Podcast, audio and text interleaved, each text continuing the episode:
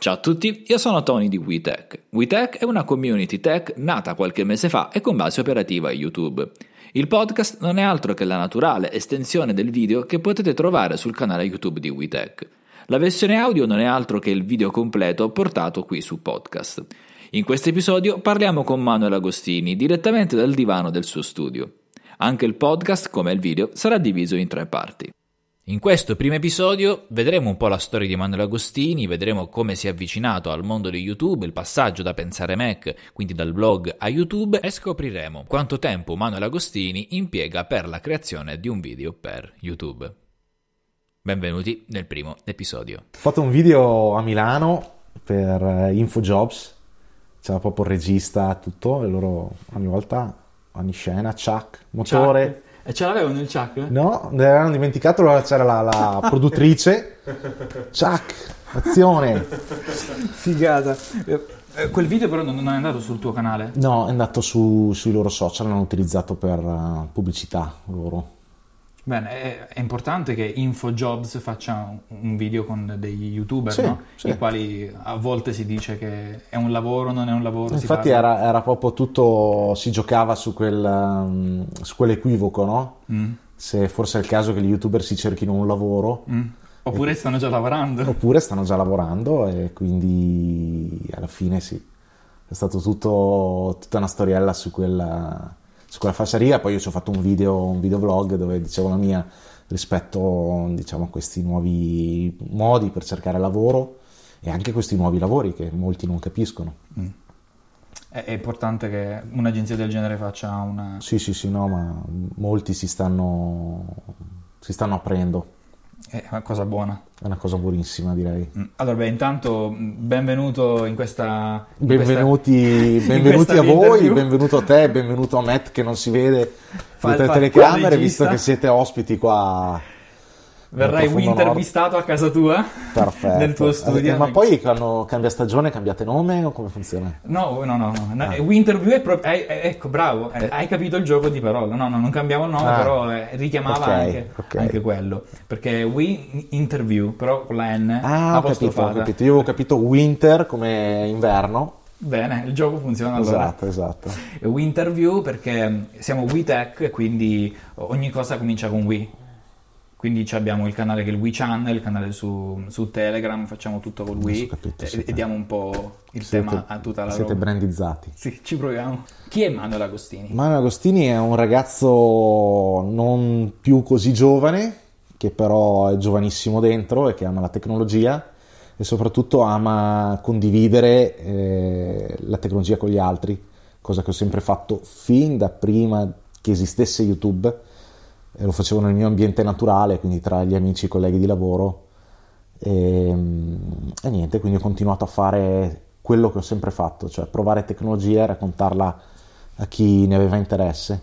Un, un amante della tecnologia che poi piano piano ha scoperto il mondo. Poi ho scoperto il mondo della condivisione e soprattutto ho scoperto gli strumenti che ormai permettono a tutti di poter condividere le proprie passioni, cosa che 15 anni fa era molto molto più difficile.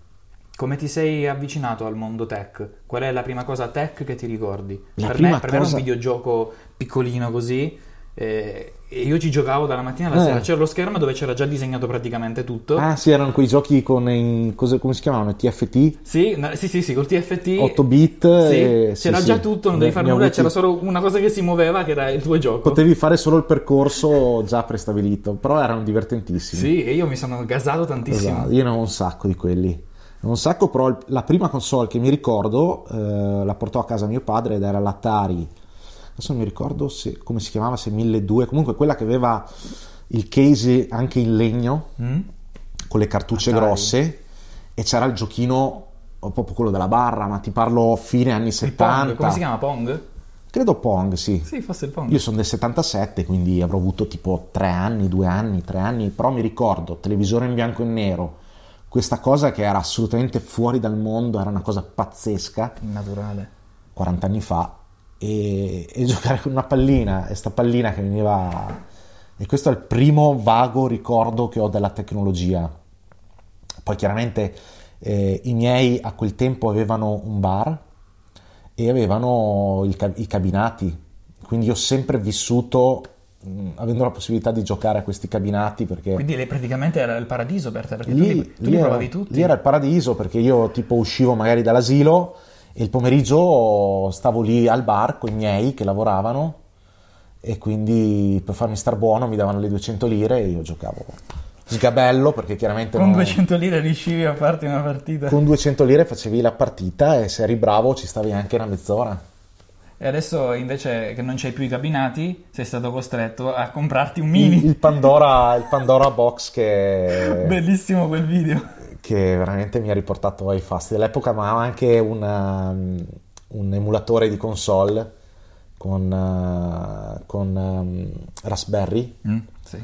che funziona molto bene, è divertente, sì. È bello, è bello. È un mondo particolare, ma molto, molto bello. È un mondo Sono che giochi diversi, no? sono giochi diversi, secondo me sono irripetibili proprio per il- perché eh, essendo una, gra- essendo una grafica molto più semplice rispetto ad adesso, chi sviluppava questi giochi eh, poneva l'attenzione su altri aspetti, quindi su- sulla giocabilità, su queste musiche Sulla poi storia, le musiche sì, erano bellissime. particolari e quindi è un'atmosfera diversa rispetto ai videogiochi di adesso che sono forse anche un po' troppo complessi Mm. per i miei gusti. Ti ricordo di ero innamorato delle, delle musiche di Tetris. Perché aveva delle canzoni diverse ogni volta che cambiava il livello Esatto. o cambiava lo schema. Esatto. Ed erano delle musiche poi strane, tipo simil russe. Era una, era qualcosa- Esatto, Com'erano? fantastico, Erano proprio belle. bellissimo, bellissimo. Ci passavo le giornate. Ehm, io ti ho conosciuto quando con Pensare Mac, quando c'era Mhm. il, ehm, il blog fondamentalmente. Ehm, quando hai capito che dal blog, quindi dalla parte scritta, ti dovevi passare a YouTube, dovevi switchare a YouTube. Ma è, stata una- è stato un percorso graduale, nel senso io sono partito col blog perché, perché era l'idea che avevo avuto, ancora YouTube era abbastanza giovane e forse avrei dovuto partire subito con YouTube perché erano gli anni d'oro, almeno qui in Italia, parlo del 2012, però in realtà ho voluto aprire il blog e che mi ha dato tantissimo a livello di esperienza, anche perché eh, ho fatto tutto da solo, il sito da solo, tutto quanto. Scrivevi tu gli articoli? Scrivevo io gli articoli, facevo tutto da solo, one self man, come si dice, no? Poi ho iniziato a collaborare con eh, alcuni ragazzi che mi davano una mano, e però quello che mancava sul blog era l'interazione Mhm. Con chi mi leggeva, no? Comunque era, era abbastanza letto perché avevo- ero arrivato a superare anche le 100.000 pagine al mese, che comunque per una cosa casalinga andava, andava bene. Però... Anche per un settore di nicchia comunque. Esatto, però non c'era abbastanza interazione per come la voglio io, quindi confronto nei commenti, pochi commenti.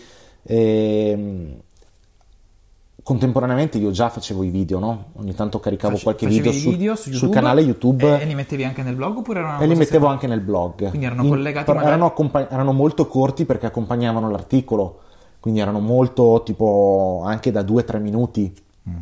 proprio perché vedevo YouTube come un accompagnamento A del quella sito. che era la, la Esatto. tua attività. Da lì però ho visto che innanzitutto mi piace molto di più smanettare con eh, le videocamere, con eh, il video editing piuttosto che scrivere.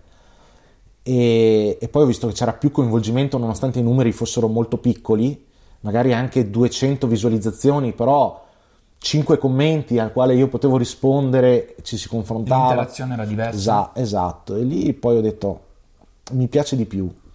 Quindi, eh, complice anche il fatto che portare avanti un blog, se lo vuoi far crescere, necessita di investimenti in persone e anche finanziari, perché chiaramente tutto diventa più grande, devi avere un server, devi avere delle persone che seguono, Certo. non puoi fare tutto da solo. Su YouTube invece si può fare tutto da soli volendo. Si può iniziare anche con- uno smartphone, con una piccola Io ho camera. iniziato in cucina con una reflex che già avevo, eh, però si può iniziare con uno smartphone top di gamma di adesso tranquillamente, due luci giallissime e, e via. Via, poi poi sistemi tutto, parli e insomma Poi l'interazione parli, arriva, no? cioè, i primi video fanno schifo, questo sono super imbarazzanti e con quelli impari a migliorare i video successivi e piano piano, piano piano si va avanti. Si va avanti e, e da pensare Mac si è passato a, a Manuel Agostini. Sono stato a Manuel Agostini Ci hai perché... messo la barba, mi hai detto una volta. Ci ho messo la barba, ci ho messo la barba e in realtà eh, già più di qualcuno nei commenti eh, su YouTube mi, mi scriveva ma perché non cambi nome perché effettivamente pensare Mac era legato al blog, legato al mondo Apple, però in realtà sul canale io ho sempre portato anche tecnologia fuori dal mondo Apple, dispositivi anche Android, eccetera. Quindi il nome non riconosceva più diciamo il profilo che stava prendendo il canale, Qualcuno... Metti, metterci il nome è qualcosa di, di, importante perché tu metti il nome e il cognome, sei tu, è identificativo. Eh, però effettivamente sul canale ci sono io, faccio tutto io e porto le mie opinioni personali, cioè non, non, è mai stato un voglio aprire una testata, voglio fare mm. informazione, voglio fare divulgazione, no. Sono io, parlo delle mie cose, di come io provo i prodotti, delle sensazioni che mi danno, magari anche in maniera super soggettiva talvolta e quindi è giusto che metta il mio nome, cioè tu vieni sul mio canale e trovi... È la tua firma. Trovi me e trovi me che ti racconta le cose come, come le vivo giornalmente. Creando anche una sorta che ti piacciono meno. E quello? Esatto. E quindi in realtà poi col cambio di nome tutto ha preso una strada ancora più veloce. Più veloce perché ci hai messo la tua faccia, ci hai, messo, hai cambiato faccia, il logo, hai creato una sorta di brand, esatto. una firma. Ho creato un brand invece che su Apple, come era il blog, su me stesso. E quindi poi anche le nuove persone che si sono iscritte hanno trovato me, si sono iscritte perché c'ero io e continuano a trovare me, non trovano altre cose. Si identifica il esatto, canale con esatto, la persona esatto, e la questo... persona con la fiducia e tutto esatto, quello che poi tu, esatto, esatto. Che tu ispiri.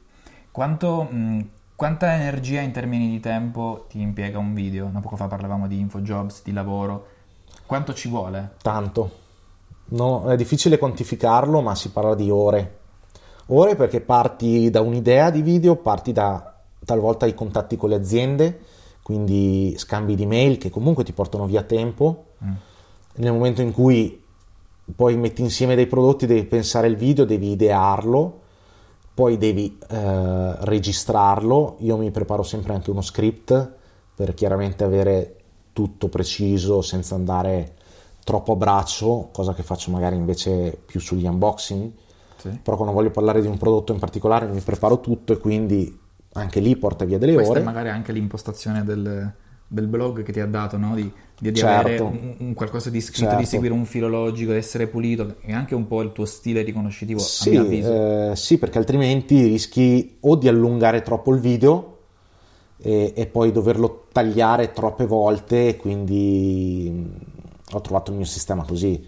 Chiaramente spendo più tempo prima, risparmio poi tempo in produzione, produzione che comunque porta via ore perché c'è la parte dove parlo e poi ci sono tutti i b-roll dove mi sposto talvolta in esterna, talvolta qui in studio in varie angolazioni, quindi devi spostare le luci e dopo ci sono le ore dedicate al montaggio che comunque almeno poco poco un'ora e mezza di, di montaggio c'è sempre. Quindi se volessimo dare un numero indicativo più o meno cosa può essere? Secondo me con 6-7 ore abbiamo un range mm, okay. che prende tutto. Prende tutto. Più o meno, a volte il doppio, a volte, a volte di metà, più, certo. a volte di meno, chiaramente per un video più semplice eh, meno, per un video più complicato di più.